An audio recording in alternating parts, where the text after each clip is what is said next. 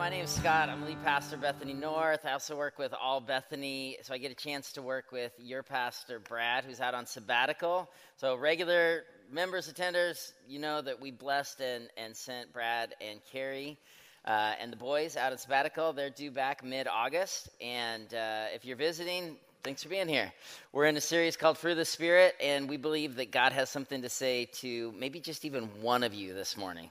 So maybe turn to the person on your left or the right and say, I think it's going to be me. I think I'm going to get a word from God about patience because I need it. I need it. And if you're sitting alone, you'd be like, yep, it's for me because we are in this together. Raise your hand if you've struggled with patience at all during the last 16 months or so of a pandemic. Anyone? A few of you haven't. So I'm going to talk to you, sir, after the sermon and uh, I'll learn more. But um, our scripture today comes from a couple places. First, just from Galatians 5, and then from Colossians. I'll read this.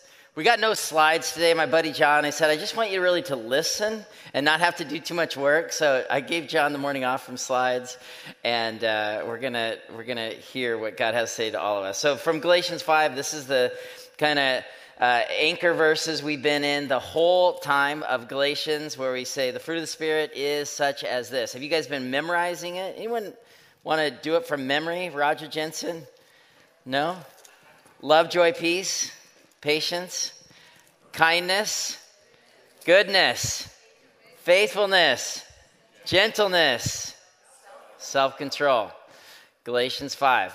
And then from um, the rest of uh, this comes from Colossians 1, verse 9 through 11. For this reason, Paul says, since the day we've heard about you, we've not stopped praying for you. We continually ask God to fill you with the knowledge of his will through all the wisdom and understanding that the Spirit gives, so that you may live a life worthy of the Lord and please him in every way, bearing fruit in every good work, growing in the knowledge of God, being strengthened with all power according to his glorious might, so that you may have great endurance and great patience this is the word of God for us, the people of God. So, Jesus, would you just be present now and would you speak to us as women and men trying to follow you, that you would give us this gift of endurance and the gift of patience.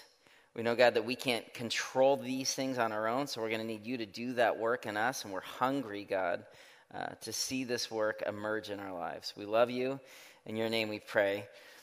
Amen. So, Patience is the word. We've been just doing this week by week all summer long, kind of, you know, looking at the fruit of the Spirit. And the big warning for us is that each and every week is not another thing, certainly to feel guilty about or to try to be controlling about. Like if this is like, oh, it's patience week, I've got to do all the things perfectly so I can be patient and then next week i'm going to be in you know the next one. And last week i was still trying to live in a peace but i fail like the, the fruit of the spirit is not the fruit of our hard work. The fruit of the spirit is the fruit of the spirit which means this has got to be god's work in our life. This has got to be as we're pursuing jesus these things will grow in us. There's a promise in scripture. And over and over again our tendency is to be outcome minded and jesus heart for us is to be process minded. And so the process happens as Jesus says, as you seek me, these things will come to bear. And we're always like, but if I, can I just like have the gifts? Can I just open the Christmas gift July 15th? Like, can I just get that? I want all the patience. I want all the, the love. I want all the peace. I want, I want it all. But we will spend our lives on this side of eternity hungering for more of these fruits in our lives but how we pursue them is through Christ. And we want to be, you know, continually reminding you through this series, it is Christ who gives us the fruit of his spirit in our life. So it's both a guarantee if we're seeking Christ. We don't want to be just kind of fruits, you know, kind of obsessed where we can kind of get these gifts. They're going to come after we seek Christ. Uh, to, we think about patience. Other names that come through Scripture is waiting, long suffering, perseverance. There's something about that word long suffering that I actually loathe. Like, I loathe that as a Christian, I'm going to need to be long suffering because if anything, I want to be short suffering, or if I'm actually given my preference, it'd be no suffering at all. But what the scriptures say is long suffering. And as you start to read this book, And we are called to read the book. We're supposed to be people of the book, finding Christ, you know, illuminating himself through these pages. Patience is all over it. You, you, can't, you can't avoid Christ's call to wait for him. The common definitions for patience is patience exhibited when the outcome to what we're hoping for is delayed, discouraged, or facing obstacles. When there's a deviation to our plan, that's when we have to exhibit patience. When things are going right, we don't need patience. When, you know, when when the bank account's full, when my relationships are great, when the way that I've planned this day, this week, this month is just happening exactly as I would have hoped, that's not a time that patience is needed. So there's something challenging uniquely in patience because you won't need patience until it's the most challenged in your life. You won't need it until it's actually missing. Like it's just one of those weird fruits. Like when things are going well, you're not needing to be patient. You're just actually just living. But it's as the obstacles come, the deviations, the, you know, and, and for me at least, if I'm just vulnerable with you all, it's hard. Deviations are hard. Suffering's hard. Waiting's hard. Dissonance with family or friends are hard. But that's exactly when Jesus wants to remind us he's present, that this gift of patience is a gift of the Spirit through his life in us. Have you ever heard of that uh, book based on the scripture, The Prayer of Jabez? Any Prayer of Jabez? Okay, Prayer of Jabez was a book written, forget the authors, year 2000, Multnomah Press. Um, based on this small but beautiful scripture from First Chronicles 4 9 through 10. Why don't you hear me? Nothing wrong with scripture. Scripture is beautiful. It's wonderful about a really honorable man named Jabez. This is First Chronicles. Jabez was more honorable than his brothers. May, you know, may it be said of us that we're honorable. May, like, may that be our pursuit, honor, because we're honoring Christ in our lives. Jabez, honorable. Uh, his brothers, not so much, dirtbags, but I don't know what's going on with them. But his mother had named him Jabez, saying, I gave birth to him in pain. Now, that's an interesting teaching all to itself. The ability to have honor, though the context to our life might at times be pain. Jabez had this honorable life. Uh, Jabez cried to the God of Israel, Oh, that you would bless me and enlarge my territory. I've prayed the same prayer. God, let your hand be with me and keep me from harm so that I will be free from pain. I've prayed that same prayer. And then this incredible thing in the scriptures it says, God granted his request. There was something about Jabez's his prayer, his cry. There's something about, and so this book in 2000 tells the story of Jabez. Wonderful. It's an honorable story. Birthed in pain, lived a life of honor, enlarged his territory, cried out to God. I love all of that. God did that work. I love all of that. I love stories like Dan Alley just shared of Camp Bad Dude. I love those are called testimonies. We need testimonies you know, hey, Bridge, what's God doing in your life? When I know what God's doing in your life, that's a testimony. And that's a place because I see God working through your pain or through your honor. I'm, I, i am inspired. I'm encouraged. Like, yeah, we need more of that. The problem with the book, The Prayer of Jabez in the year 2000, it turned it into a program. That if you over 30 days prayed the prayer of Jabez, that God would, get ready for it, enlarge your territories, diminish your pain. I have a hard time with that because you know you don't know me i don't get to spend a ton of time with you but like for me i lost a baby. I'm a sufferer of grief. And i could line you up one by one and you could walk onto this platform and you could say here's how i was birthed in pain like jabez. And though at times i've cried out to god it's not a formula. It's not. And the scriptures bear that out. They, they tell the story of jabez. I love it. But the scriptures are full of patience because there's deviations there's pain, there's suffering, there's discouragement in this life of faith on this side of eternity, but in time, we'll see Christ face to face, and every tear will be wiped from our eyes. And that's not the prayer of Jabez, that's, that's the Bible. That's, that's the book of Revelation. We will be face to face with him. So, the trick for patience is to remind her in the deviation, in the suffering, in the, the challenge, that this world does not define us. We're headed to another world. But we want to live this story well. We're not supposed to be just miserable until we're finally face to face with Christ. No, the scriptures say when you're patient, God's got a fruit for you here on this side of eternity so that your faith can grow. And so that's what I want to speak to you a little bit about this morning like patience in our suffering, patience, patience, sorry, as we're dealing with people around us. and patience in our waiting for how we want our life to go, or the church to go, or society to go, to trust God in the outcomes and that we would be process minded. We'll need patience when we suffer. We'll need patience with others. We'll need patience when we wait. So let's begin here. We'll need patience when we suffer. And in this regard, I am the bearer of bad news. And it's like, you know, you don't need me to tell you that, but it's not all prayer of Jabez. There's a lot of suffering too in the scriptures. But patience and suffering that God's present us is everywhere in the scriptures. I, have got about 20 verses in this message. You'll find, if do a quick concordance look, there's 45 more at your fingertips. Here's Psalm 37 7. Be still before the Lord, wait patiently for him. Do not fret when people succeed in their ways. The context is in their ways against you, when they carry out their wicked schemes. Proverbs 15 18. Hot tempers cause argument, but patience brings peace. And I dare you to use that one with your spouse next time you're arguing, but that's up to you. Ecclesiastes 7. The end of something is better than its beginning. Patience better than pride. James 5. You must also be patient. Keep your hopes high, for the day of the Lord's coming is near. Romans 12. Rejoice in hope. Be patient in troubles. Be constant in prayer. Psalm 40. I waited patiently for the Lord. He inclined to me and he heard my celebration no, he heard my cry. It's beautiful, but it, it means that we will need patience, for we will struggle. I love Exodus 14. The Lord will fight for you. You need only be still. And the way that Hebrew word is translated, you could actually translate, you need only be patient.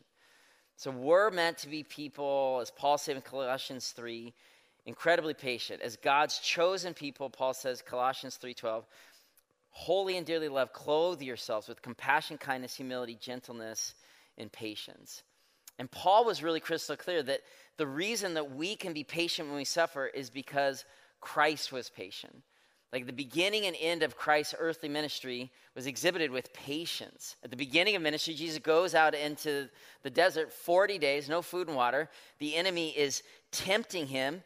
I, I love that reminder. We will be tempted. We can be tempted to not sin. Temptation does not equal sin. When you have a tempting thought regarding a substance, a relationship, a pursuit online, the temptation is not sin. Often the enemy wants to say, You've been tempted. You might as well just scratch the itch. You've sinned already. No, Jesus was tempted and did not sin. He was patient for 40 days of hunger and thirst because he wanted to be so prepared in his waiting that the, God, the fullness of God would then fill him in his earthly ministry. He waited. He was patient at the beginning. And then what does it say at the end? He was patient at the end, even in the garden, all night long, sweating drops of blood, knowing the end was near, saying, Father, if it your will, take this cup from me. And he waited. And he waited in his suffering. And in that way, when we suffer, it, it, we don't have to think we're going it alone. Like, I'm sorry when we struggle. And you're, you know, I can't even begin to know the amount of suffering that you've endured the last year lost jobs, lost relationships, lost friendships. Like, I mean, I feel like that lost relationship thing has been so key in the church. So many broken relationships where people are like leaving their small groups, leaving their faith. Like, man, how are we patient when we suffer? Well, Jesus did. And this is where I get to be a little bit of just the evangelist and remind you all God has been immeasurably patient with you in your life. Like, I, I don't know a lot of you, but so I'll tell you just, I tell stories from my own life only because I'm trying to connect to your story. But let me tell you a bit of my story that none of us are defined by our worst days. The, the glory of God was shown to me as a young man, and though I was disobedient, God never gave up on me. I mean, even when I confessed faith in Christ at 17 years old, and then boom, that unhealthy season of my life, boom, that season of discouragement, boom, that He never gave up on me. And I know that's your story too. Like the love of God has never run out on you the patience that God has exhibited to you. Like maybe that's an encouragement for you in devotional moments this week ahead. God, your patience with me. God has been immeasurably patient with you. He's never given up on you.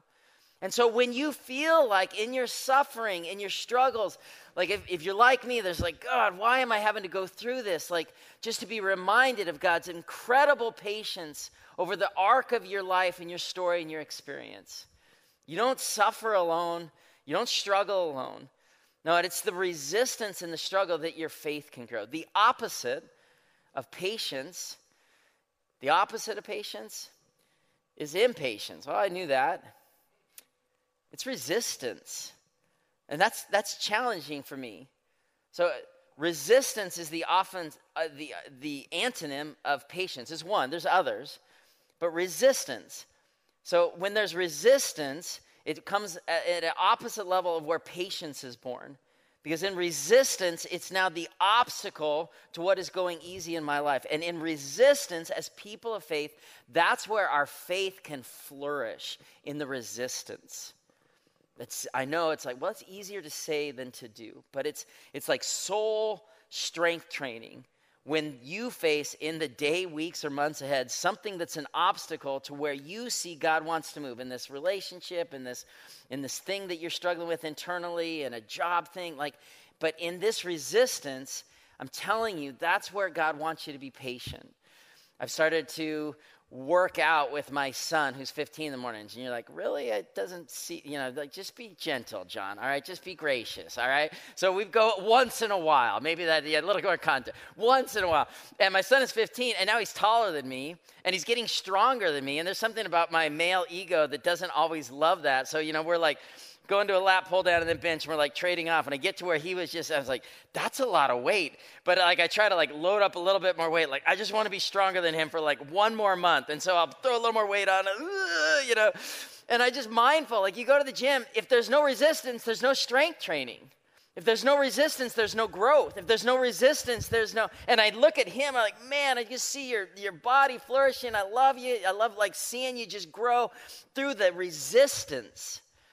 So when we suffer, when we face resistance, it's just a reminder. And I, please, like, just give me the grace to know, like, if this feels hard for you, because you're like, well, I don't even know this guy. And he doesn't know how hard this thing I'm facing. You're right.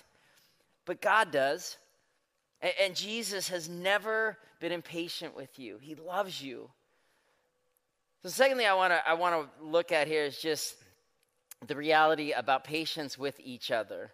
We'll need patience with others. And I'll move quicker here. You're like, this is on track for like an hour long sermon. We're not going to do that. So Paul says in Ephesians 4 1, I urge you to be completely humble and gentle, be patient, bear with one another in love.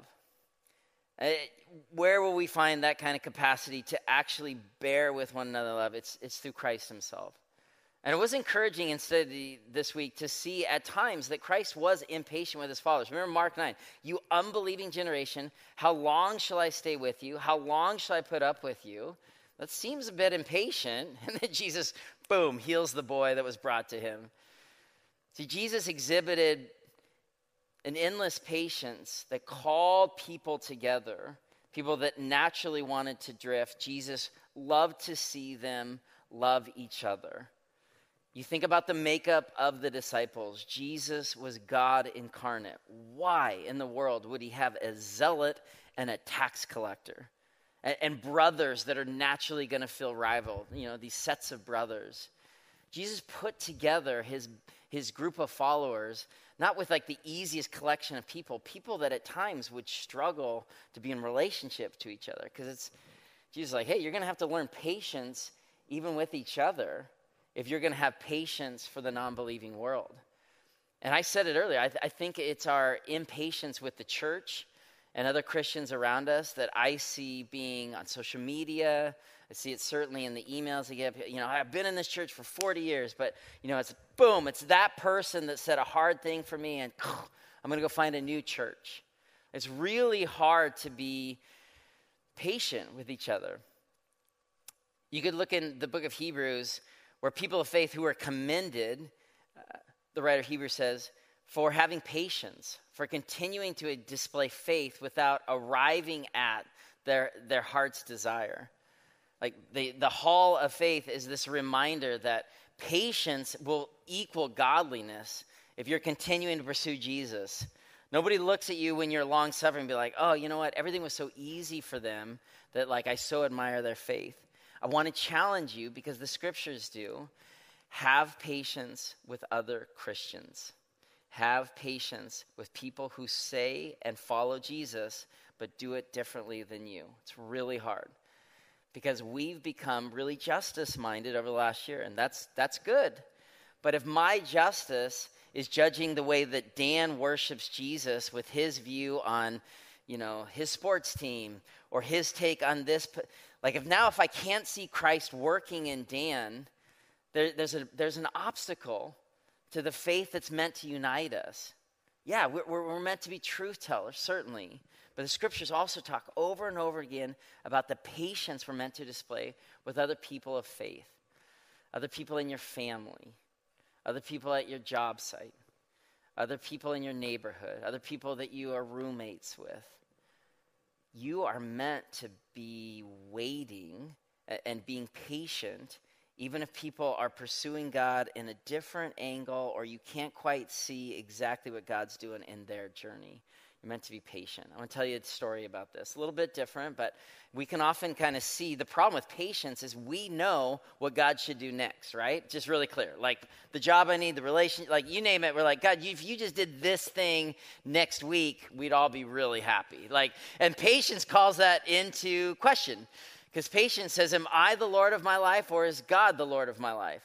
If I'm the Lord of my life, I don't need to be patient because things will happen the way that I want them to happen. If God's the Lord of my life, then I have to continually lay my will on the altar and say, God, I'm going to wait for this thing that I want, even godly things. This kid of mine that I want to experience Christ, this person in my life that I want to see really be set free from addiction. I've, a lot of times we're impatient about really great things, but impatience can breed in us the spirit of pride, a, spirit of uh, of disobedience, actually. Obedient Christians are meant to be patient for what God's going to do next, even if God doesn't differently than we want. So at Bethany North, we office in a former strip club. And now we're getting ready to rent a space for gathered worship that used to be a, fun, a fun center, like putt putt golf. We don't do anything traditionally. But back about seven years ago, there was, a, there was an empty, abandoned strip club on Aurora. It was called Sugars. Uh, and that name is horrible in and of itself. And the family, uh, it was a crime family that owned it. And they're in prison right now because they were doing racketeering and underage things. Just horrible. Like this, when we entered the building, the spirit of the enemy was in that place. I don't know if you've had that experience, but you can like literally feel evil. You're like, there's something ungodly in this space. So the space had been a strip club and horrible things happening, the abomination of anything to do with God. And the federal government seized it and the people went to prison and then it sat empty for a number of years and then a local businessman bought it to just transform it. And our church at the time seven years ago we were meeting in a community center up north bethany north up in shoreline and um, and we we said oh there's an empty building here in our neighborhood it's too small to worship but we kept praying about it. we're like we think god wants us to do something here very long story very short we rented this space and we transformed it. We went in and prayed over those spaces that felt evil and pulled the mirrors down and pulled the drywall down and pulled the carpet up. It was just disgusting. And punched windows in. And, and then we rented the front half to a coffee shop and now we office in the back half. In that first year, as we were kind of launching, um, the, the Shoreline Pastors Association was having a prayer meeting. They said, Hey, we want to kind of honor what God did with Bethany in that space now called the Junction. Will you just come and there's a bunch of pastors and prayer ministers, come and just tell the story. So, got up in front of, you know, I don't know, a couple hundred people that are all there to pray and honor God in all these different denominations. And I started telling the story, what I thought God had done at the Junction. Oh, it was the strip club. And then it was, you know, it was horrible. And then we rented it, and then we put windows in, and we prayed, and we wrote prayers all over the studs and, you know, under the drywall so that the word of God is written under that. You know, it's like one part of the story. And afterwards, this woman came up to me, and she was shaken. She was like white as a ghost. And she said, When that place was a strip club, we would go every week We went every week to pray around that space, like Jericho. We'd walk around that building, some other Christian women and myself. We'd walk and we'd pray. We'd lay hands on the building. We'd pray for the women as they were going to work. We'd pray for the men as they were departing. We prayed and prayed. We did it for years. Patience, right? I'm like, oh, well, that's incredible. Like, thank you. You know, like some of what you prayed kind of became these, like, like I had no idea that part of the story. She wasn't interested in my perspective. She kept talking. And that was fine. Like she, she was having her own moment with God. She's like, we prayed for years. I think there was like seven years we prayed around that building. Every week, we patiently waited, and then we stopped. I said, why did you stop? She said, we wondered what was taking God so long. And she, she, was, she was having like this moment of regret with God. And it was this moment of awakening for her that the ways of humanity and the ways of God are not the same.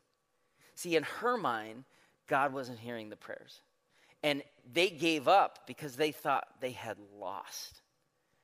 But God plays the end game, the long game, not the short game. What did Peter say?